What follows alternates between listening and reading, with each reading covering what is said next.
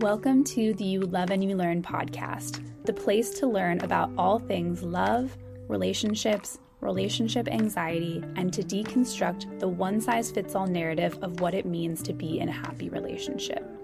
I'm your host, Sarah Yudkin, a relationship anxiety coach who's on a mission to discuss the nuances of love and relationships that I wish someone would have shared with me years ago. My goal with each episode is for you to leave with an expanded definition of love and relationships and with practices to carry with you in your life and relationships on a day to day basis. I'm so grateful to have you here. Hello, everyone. Welcome back to the podcast.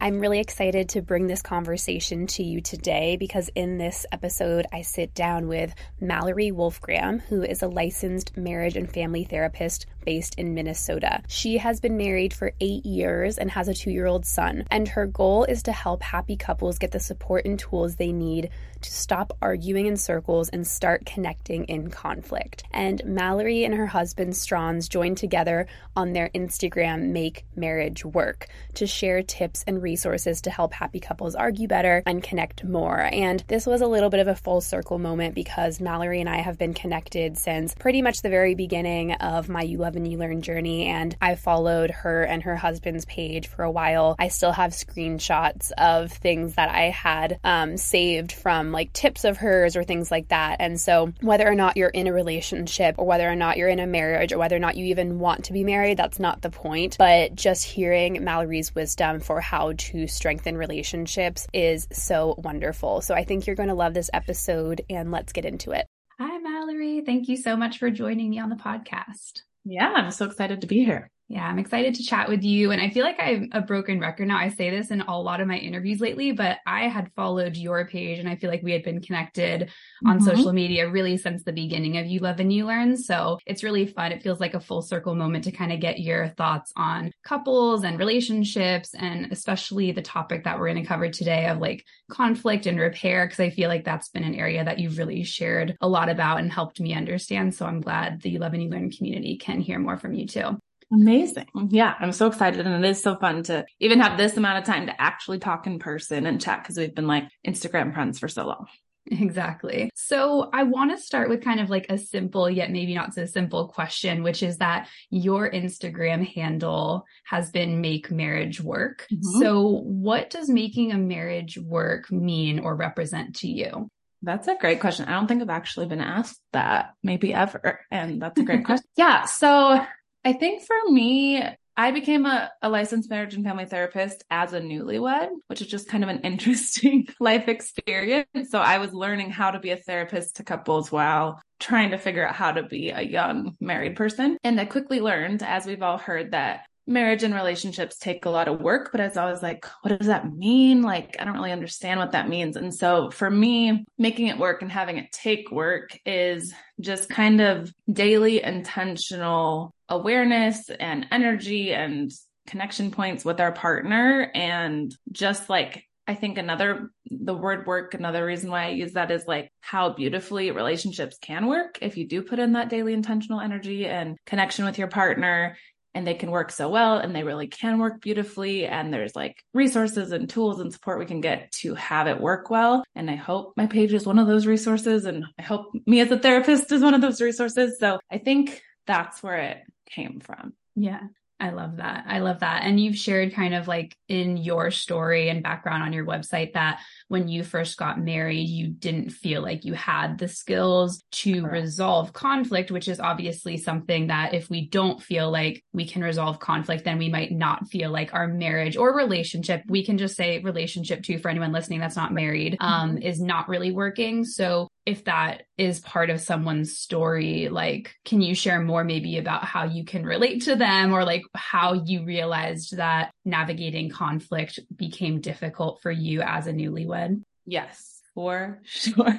so what I always say, and like working with so many couples too, is most of us, at least I think millennials and older, didn't get a very good blueprint for conflict from our parents because I think there wasn't great resources or like resources or research around that at the time. And so I think for me, I got married pretty quickly and pretty young for a variety of reasons we don't need to get into. But um, basically like we loved we loved each other very much but I remember like I have a very vivid image of like me in the fetal position crying in our new apartment as newlyweds mm-hmm. and my husband in the corner like typing really like vigorously like doing homework because we were still in college and like we were both I now can look back and be like, we were both really struggling in our attachment, our connection. We didn't know how to reconnect and we really wanted to, but we were going to these like unhealthy ways of coping because we couldn't find each other. Mm-hmm. And so it was really cool then go to grad school and be learning all these different strategies and ways of understanding relationships and ourselves and, and why we show up the way we do and figure out that taking that and like going to therapy ourselves and putting the work in, we can actually learn to understand our conflict cycle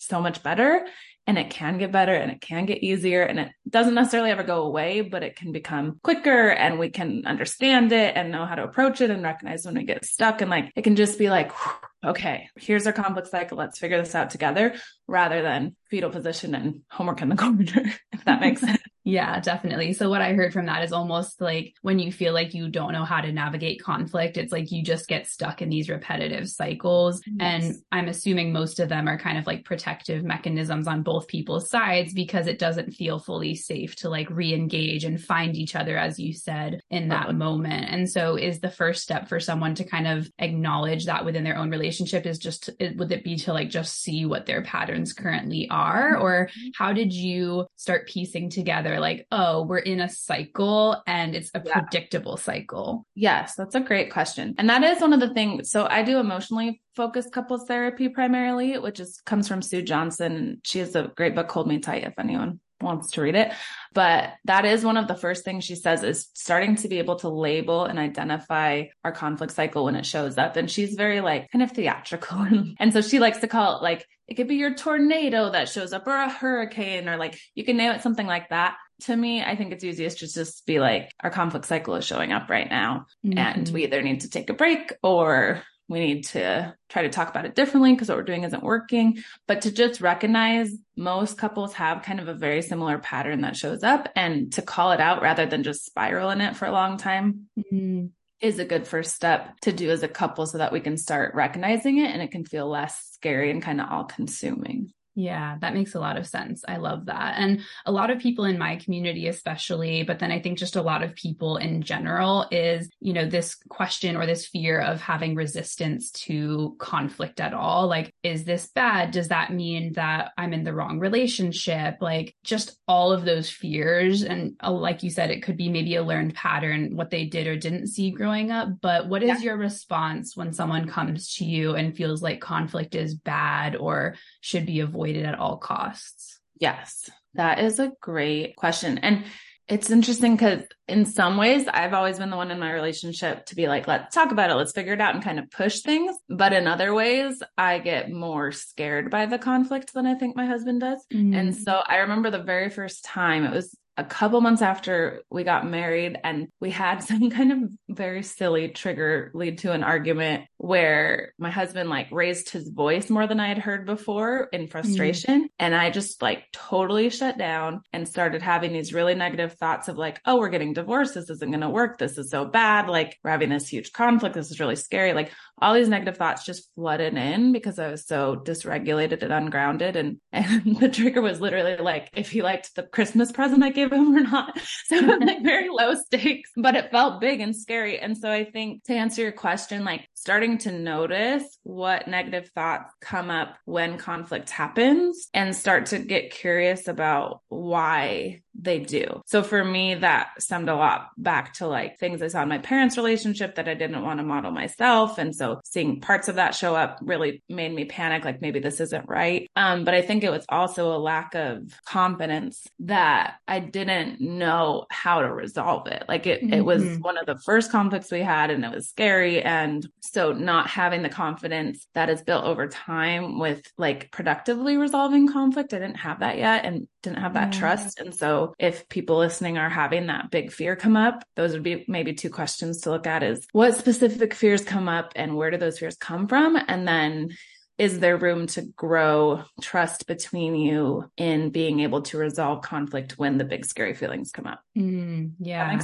I love that. And I feel like you talked about almost two different pieces of the puzzle here, which is one, like your own regulation when conflict comes up and if people don't feel like they know how to regulate when conflict comes up it's like yeah. no wonder why you're scared of conflict because then it feels like every time conflict comes up like there's this big scary reaction. And of course that's not necessarily automatically in our control but we can then tend to ourselves and respond when that reaction comes up. But the second component you brought up was like maybe it feels big and scary because you haven't had the experience yet of having mm-hmm. good repair within the partnership within the dynamic. So I'd love to mm-hmm. explore both of those. I actually was planning to talk about both of them anyway, but you teed it off perfectly. But if someone notices that they get really you know, wound up, for lack of a better term, when conflict comes up. What do you advise, or what's your best experiences like mm-hmm. of taking some time to reconnect back to yourself first mm-hmm. before trying to fully repair? Yeah, that's a great question. And regulation has been like a big thing my husband and I have been talking about lately because we have a two year old. Mm-hmm. And so he has started tantruming, which is totally healthy and appropriate, but so dysregulating. And then mm-hmm. both my husband and I get dysregulated, and then we're snapping at each other and we're trying to figure out how to help our son regulate. And it's like a whole new ballgame. So we've been talking a lot about regulating, and I've also been noticing that more with my couples just from a different lens. So, kind of the two things that came to mind for me are one, just like the very basic regulation tactics that I'm guessing most people have heard, but maybe need practice applying, like just mm-hmm. noticing how your body feels when it's dysregulated, like noticing your chest tighten or your stomach sink, or you get hotter or your hands feel tight. Like starting to label what happens physically in your body is a big part that will help you kind of be more in tune with your body and be able to show up for your body and soothe your body. So that'd be one thing is like recognizing what's changing in your body and then trying to take some deep breaths or move your body, like go on a walk or any kind of mindfulness exercises would be like really ideal, but are like the hard part is that's so difficult to do when mm-hmm. you're like in the middle of a conflict. So then that leads me into relationally, again, like we just talked about, recognizing when we get in our conflict cycle and then recognizing when we are too dysregulated to productively solve it. Mm-hmm. And then we mm-hmm. need a break, which is one of my favorite, like basic relationship skills to talk about. I'm sure you know all about it and talk about it as well. I just think it's so important and so difficult to do, even though it's very basic. Yeah. So I think that's another thing couples can work on together is starting to say, okay, this isn't going well. I, I talk about it like we're starting to feel like we're going in circles. We're not getting anywhere, almost like we're banging mm-hmm. our head against the wall kind of feeling. That's really good signal that a break would be productive. Mm-hmm. And then mm-hmm. actually taking that break, like 30 minutes or so to self soothe is really effective, but it's so hard. Like it sounds so simple, but it is not simple in the moment because your brain wants to just figure it out. Mm, yeah, it's almost like that uncertainty of the unresolved conflict feels especially challenging. And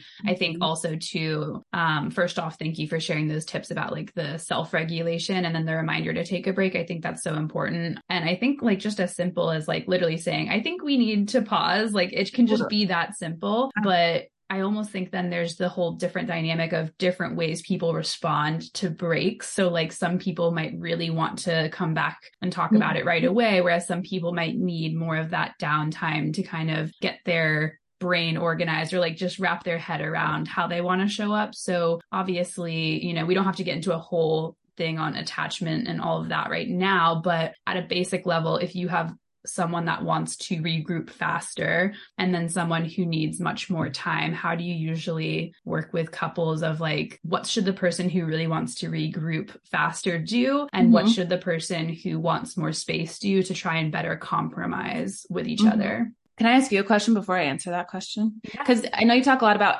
anxiety in relationships. Is mm-hmm. most of your community anxiously attached or depends? I would say it depends. I think that there's some like like mixed of like fearful avoidant as well because i'll just share like my experience yeah. is like i am questioning like do I love Nate enough? Whereas I feel like mm-hmm. typical anxious attachment thoughts yeah. would be like, do they love me enough? Right. Totally. However, if Nate was taking a lot of distance from me, then. I would start saying like, oh, like, does he still care? So I think it kind of yes. flips depending on how our partner is showing up. Um, so okay. yeah.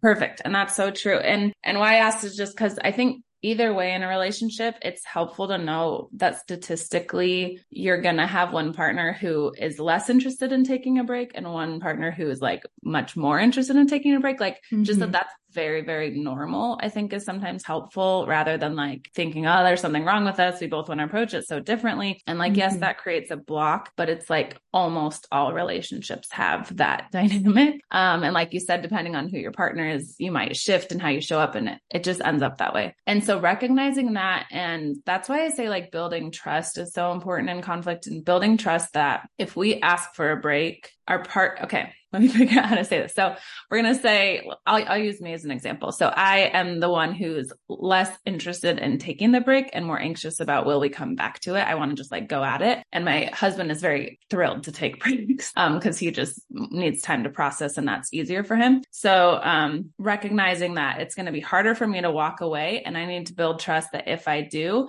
my husband Strons is going to come back in 30 minutes or sometime in that day to work through it with me. And that's going to help me self soothe and has helped me self soothed over the years is being able to tell myself, we're taking this break. It's not because he's shutting me out. This is going to help us. He's going to come back and it'll go better that next time. So that's work I have to do. And then the work he has to do is be willing to take that risk to come back to me. Um, and so he's worked over the years to tell himself this is scary to go back into. This could blow up again. That's uncomfortable. But I also know that we've worked on this and it tends to go better and I'm going to give it another shot. And I know Mallory's going to try to show up differently. Right. So it's a lot of that like self talk work in those moments and building trust that it can work well, if yeah. that makes sense. Yeah, I love that. And I think what's interesting is like, cause I'm in the middle of a group coaching program right now, and there's all different, you know, women in different relationship lengths. And you hear different stories where like maybe someone's newer into their relationship and they haven't built that same level of trust of like, how do we come back and repair? And then there's even people who have been in longer term relationships, but maybe they still don't feel like they have the right tools yeah. to come back to that. And so I want to reiterate what you said earlier about not only like the trusting of, you know, growing the trust, sorry, over time with how long you've been together, yeah. but then also not only time being important, but actually the right skills and feeling yes. like you're resolving conflict in a way that works for everyone involved. Yes, exactly. It's not building trust just happening naturally over time. Yeah. It's building trust using these skills and taking risks with each other and self-soothing and, and showing up more productively for each other, that's going to build the trust. And sometimes you can do that on your own. Sometimes you need therapy. Sometimes you need group coaching stuff. Like sometimes you need extra support. We couldn't have done it without my grad school program and probably without some therapy. Like it's not natural. You have to work at it. Totally. So I want to talk a little bit more about like the actual disagreement itself and then move into repair. But on your website, you share that you help people master the skills and tools they need to feel seen, heard, and understood during arguments to help help yeah. them enjoy their relationship more. So aside from kind of like the tool of maybe taking a break, mm-hmm. I loved I loved specifically like the words feeling seen, heard, and understood because I feel like that's really obviously like what everybody wants. Yeah. Um, and that's a great way to feel more connected to your partner. So in the midst of a disagreement, let's say you've taken a break already, you're kind mm-hmm. of now coming back to try and understand each other better, feel seen. How can someone listening help their partner feel more seen or understood in the midst of conflict. Mm-hmm. So you're asking how can they help their partner feel more seen, maybe as well as feel more seen themselves or understood? Yeah, because I feel like whoever's listening, they can control obviously how they're showing up, and then of course yeah. it's hopefully mirrored back to them and they feel seen or heard. But yeah. I would love to give them something they can practice because um, that's the only thing they can really control. Yeah, that's a sweet thought. Ooh that's like that's the deep stuff and the deep work and it's it's complex but what what comes to mind is the word validation. So the hope is after the break we're not coming back attacking each other or like focusing on the logistics or the triggers right? We're coming back saying like ouch that really hurt and this is how it impacted me and this is you know what i think happened and where we got off off the rails kind of thing. And one place i see couples get really stuck is getting very practical almost in how they're talking about it or logistics right talking about the trigger versus the process or the conflict and so going into it thinking like okay maybe the trigger was the Christmas present reaction or whatever it is. But I want to go back into it thinking, how is my partner hurting and how can I help them feel less alone with that hurt? And another block that sometimes shows up is feeling like I didn't mean to hurt them. Like my intention wasn't to hurt them. And so I always say that's like, you have to notice that like sinking feeling of like, oh,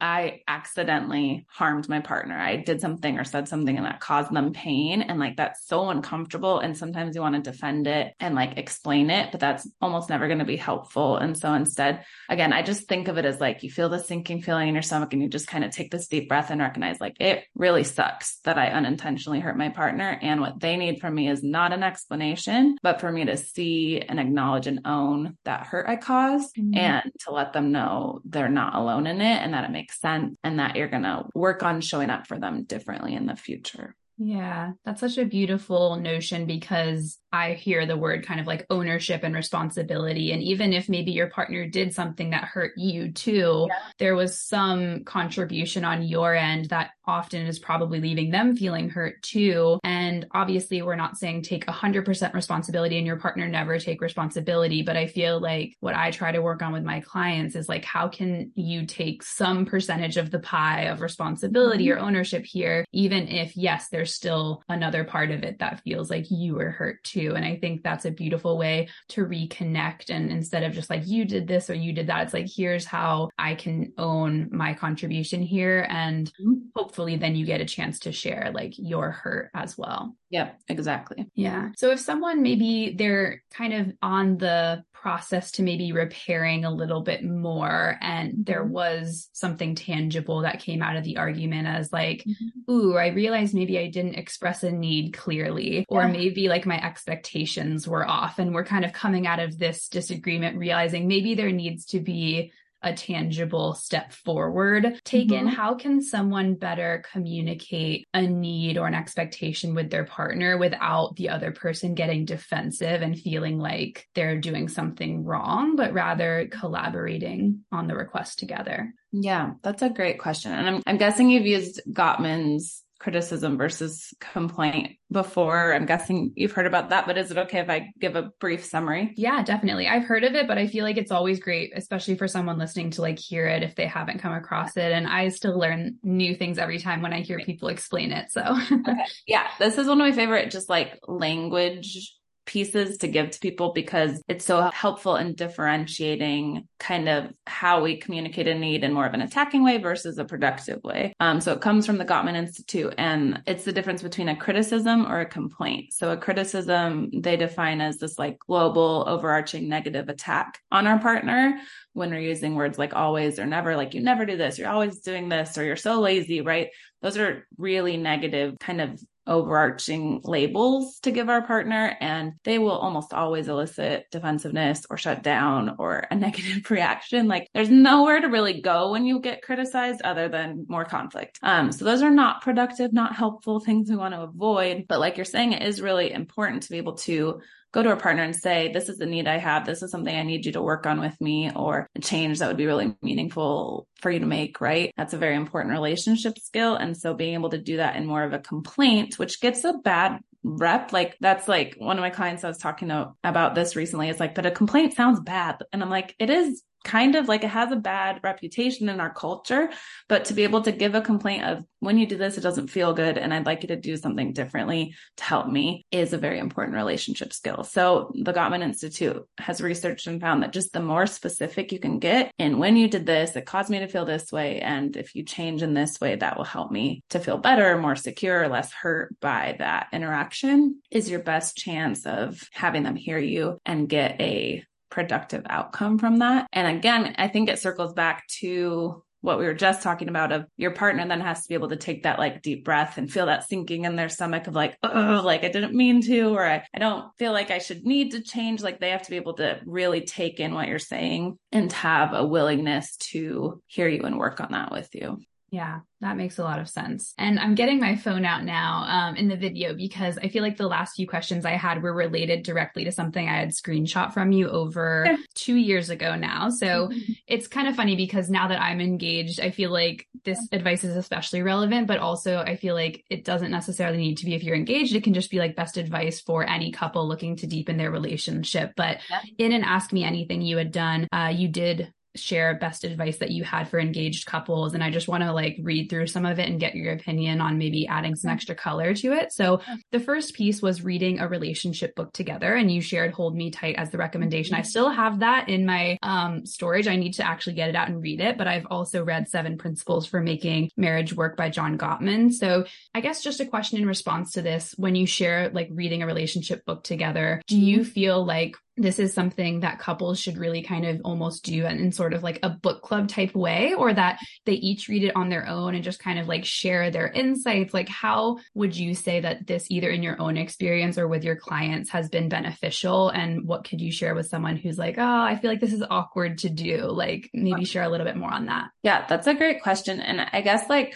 so part of why I shared that is like one of the easiest things and best things a couple can do is because it's so cost effective, right? You get so mm-hmm. much good stuff in like a $15 book or whatever it is. Um, so it's much more affordable than therapy or coaching and it's just accessible. And I'm like very aware that right out of all the hundreds of couples I've seen, very few have sat down and gotten through an entire book together. Like it's just not mm-hmm. something I've seen be super, I don't know. I haven't seen a lot of people be able to take the time to do that. So what I would say advice wise is if one of you is willing to read it and then bring up concepts that you're learning throughout, do that. If you both want to sit down and skim through it and find things that stick out to you and that works for you guys, do that. If you pull it out once a month or once a year and like do a chapter together, do that. Like it doesn't have to be like, let's get it done in this month and like causing all this anxiety or stress or pressure. It should be like, oh, we want to work on something or learn something new together. Here's a way we can do it. And here's a person more motivated. Like be flexible with yourselves and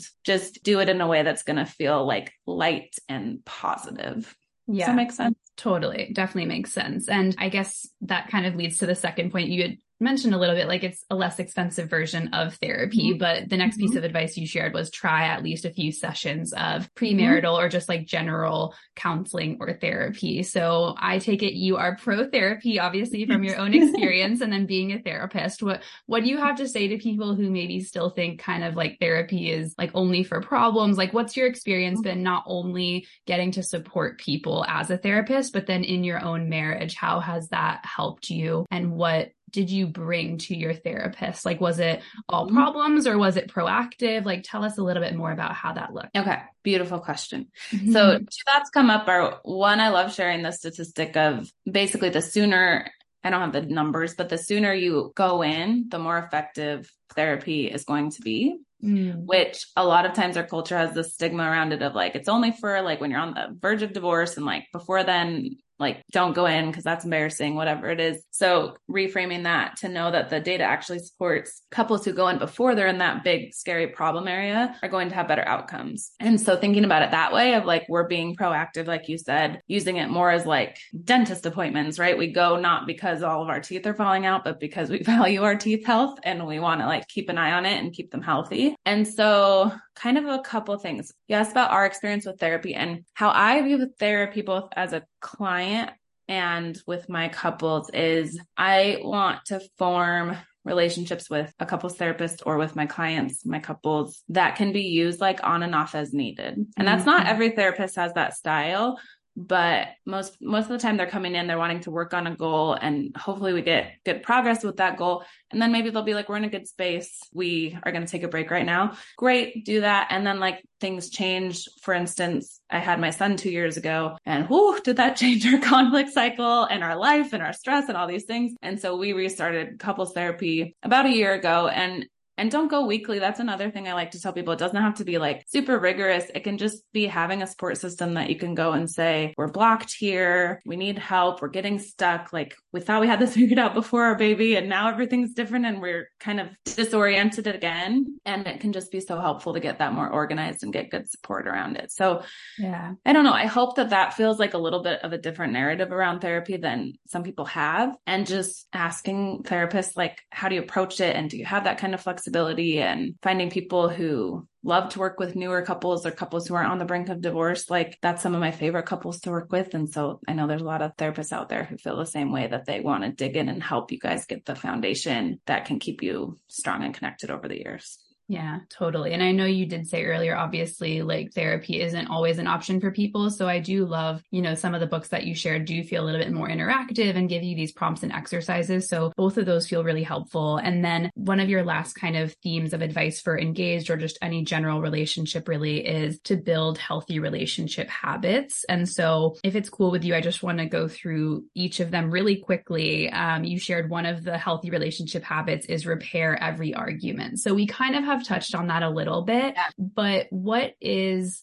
like what do you define as repairing the argument and then what is like one step that someone can take to make sure that they're doing their part to repair yeah it's so funny to have you read like a post from a long time ago and like just just compare it to things I'm posting now. It's so interesting, but it's similar, which is good. Yeah. So to me, that goes back to kind of the make marriage work thing we were talking about. I think that's part of making marriage work and putting work into marriage or any relationship is being willing to have those hard conversations and stick with them until you guys both feel relief and resolve. And that's kind of just depends on the person. So some people might be like, I'm good. You apologize. Like that's all I need. Other people like me might want to mm-hmm. go a little bit deeper or figure out like what can we do differently or I want to understand this better.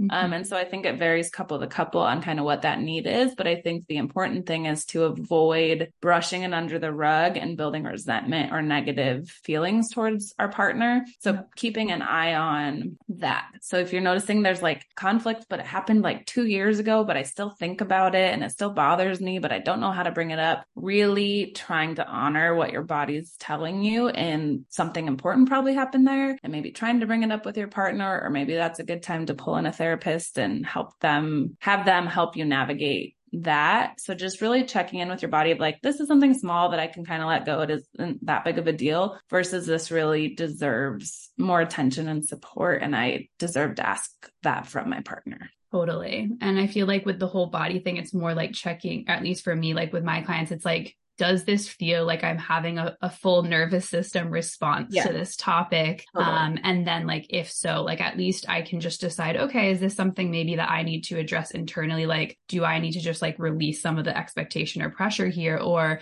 do I need to directly take this into my relationship? So thanks yeah. for bringing that piece in. Uh, the second habit that you shared for people is communicating needs clearly. So we kind of touched on this already, which yeah. was great. It was kind of already woven into the conversation, but I can just say from my own experience, like when I've been able to just say, like, this is what I'm hoping for, or like the other day, like Nate and I were just um, moving internationally and I did some of the admin stuff while he was at the office working since I have more of a flexible schedule. And there mm-hmm. was one day where I just felt like I had really done a lot and he probably didn't even know that I had done a lot, but I was yeah. starting to be like, oh, like I feel like I'm almost at the point of feeling resentful that he hasn't appreciated what I'm doing. And so mm-hmm. I had a need for appreciation in that moment. And while we were walking to get dinner, I was like, hey, I just would love to hear some appreciation for all of the work that I've been doing over the last couple weeks to kind of get us ready for the move and then he was like oh yeah like thank you so much. And it, it, even though like some people might hear that and be like oh like cringe. Why'd you have to ask for that? It still felt so validating to hear. And i felt like he wouldn't have known that i was expecting that because he didn't tangibly see all of the work that i was doing. And so that's just my own personal example. Um, but i don't know if you have anything to add to that or like how you might have expressed it differently or something like that. No i love that. And it brings up I love preaching, like ask for what you need, right? And there is that stigma around like if you have to ask for it, then like it's not meaningful, but really like none of us can read our partner's minds and it's so helpful to know what they're needing. And the more you do that, the more you can kind of build trust that it can be genuine even if you do ask for yeah. it. So I love that example. That's a great example. And I think that I guess the only other kind of thing I would maybe add is just sometimes it's going to be deeper, more complex needs that are scary to share or really vulnerable to share. Um, you're maybe not sure how your partner is going to respond, but often those are the ones that are like the most important. And so, again, honoring that need that you have and just continuing to work at it until you really feel like your partner can see it and understand it and get the support you need if you're getting stuck. But there's kind of like a spectrum. I guess I'm just thinking of like that's that's really lovely, like day to day need that you could just do that little check in and feel that resolve. And then there's also going to be like bigger, deeper hurts or complexities in relationships mm-hmm. that might require more of a sit down conversation or more intense vulnerability and making sure your partner can do their part to show up for you and you can do your part to be really clear with what's going on and what you need. Mm, I love that. Yeah, thanks for bringing that in. And if someone maybe feels like they have one of those bigger, vulnerable needs, mm-hmm. maybe like they do bring it to their partner and they're trying to kind of work on it together. Would you say that it's a hundred percent on the partner to meet that need? Or is it like a collaboration of like, I have this need. Can we get creative and how I, you, and my community around me can meet the need? Like, when do we, when is it a need that like really only our partner can be kind of contributing to? And when is it time to turn inward and be like, maybe the need that I have, I'm like putting on that person, but it's not fully on them to meet it? Yeah. It's a really great question. And I, I'm a big, like, I, I totally agree. Like finding friends, community, individual therapy, you know, all the things to support. And like we've talked about, kind of your own self soothing you can do and you're like catching your own negative patterns that are contributing to getting stuck is all super important and should be in the room in these conversations. And I guess what comes to mind, like EFT, the emotionally focused therapy that I do, like the most beautiful moments are kind of what we talked about earlier, like presenting that need of like, I just need to know you aren't going to leave me or that mm. you love me or that I'm enough for you, right? These really deep emotional needs that mm. really all that is needed often is reassurance. Mm-hmm. and just mm-hmm. like words to that. And sometimes actions are an important part of that, but to learn to be able to kind of share our biggest fears in the relationship and have our partner just hear them and reassure us that they're there, you're enough, I'm not going anywhere, I love mm-hmm. you. All those things is like so important. And it sounds trite maybe, but to really be in that space together yeah is i think what i hope all couples either can do or are working and getting to the point that they can do because that's such an important piece in having a secure and lasting relationship but it's hard. Yeah.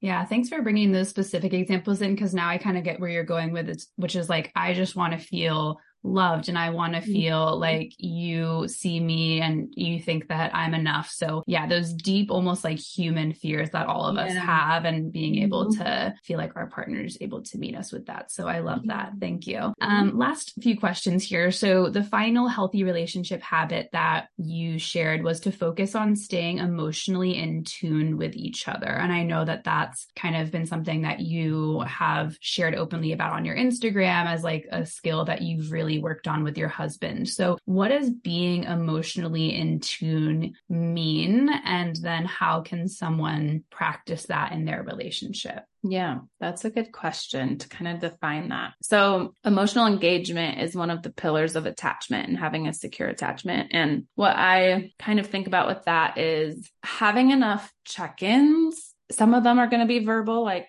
how are you feeling? Are you doing okay? Like, you seem tense. It's like reading body language. It's having touch points of like going up and like touching their back and saying like, how's it going? Right. It's, it's just knowing that our partner is like aware of us and how we're doing and paying mm-hmm. attention to how our partner is doing. And it's this kind of like invisible connection that we feel, even if like, like my husband's in the other room working right now, but I know that if I went in there and sat down with a heavy sigh, he'd be like, What's going on? Like that mm-hmm. kind of feeling of being able to understand and be emotionally engaged. And I think part of that is if you're feeling like you don't have that with your partner, I would say part of that is starting to practice labeling our emotions and just putting words to it. So maybe you see your partner sigh and you're like, Are they stressed? Are they mad? Are they overwhelmed? Like what's going on? Mm-hmm. And starting to get really specific and label feelings um, so that we can start to develop like a clearer picture of our emotional selves in our relationship. Does that make yeah. sense? Yeah, I love that. And a friend recently and I were talking about how her and her husband had to kind of set like a new, I wouldn't say like a rule, but it was more just like a new way to check in with each other. Like mm-hmm. if one of them was frustrated about something, they would kind of learn to proactively say, like, this isn't related to us. Like it's just yeah. I had a busy day at work or like I'm mm-hmm. feeling stressed with XYZ and yep. being able to have like the foresight to share that with your partner because obviously if we are very emotionally in tune and we start to notice our partner's frustration, depending yes. on how secure we feel in that moment, we might take it personally and it definitely isn't mm-hmm. always personal. So I think that's another way too of, you know, setting some guardrails around like when I'm feeling this way, maybe, you know, and that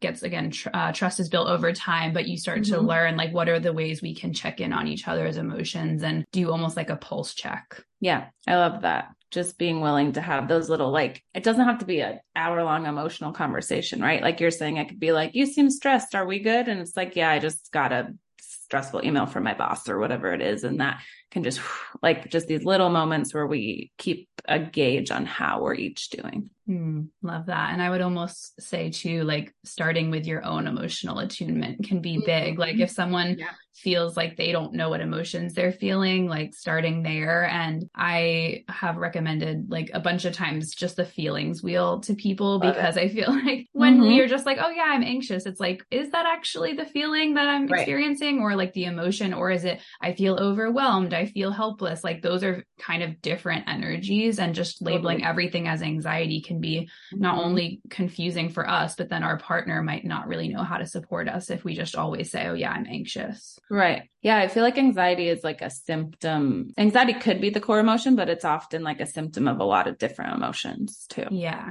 Definitely. That makes total sense. Yeah. Love that. Okay.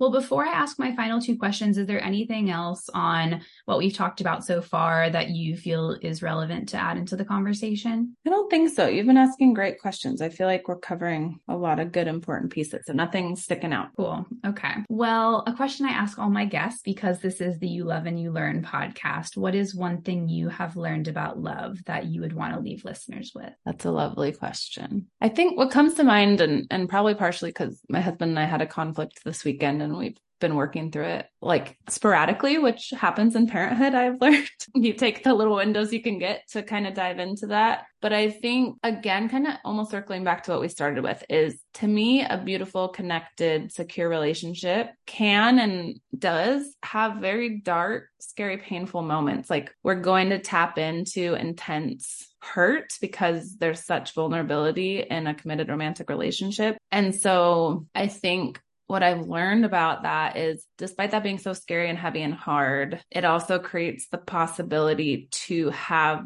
just the most lovely, safe, secure repair moments that mm-hmm. feel, I think, infinitely better than the dark moments feel heavy if that mm. makes sense. So to be able to mm. have a partner who you can trust to work with you through those dark moments and be someone to lean on and be a safe person that's working at this with you just feels so good. I don't know, that seems like a dumb word, but so mm-hmm. so lovely and important that it it makes all those hard moments worth it.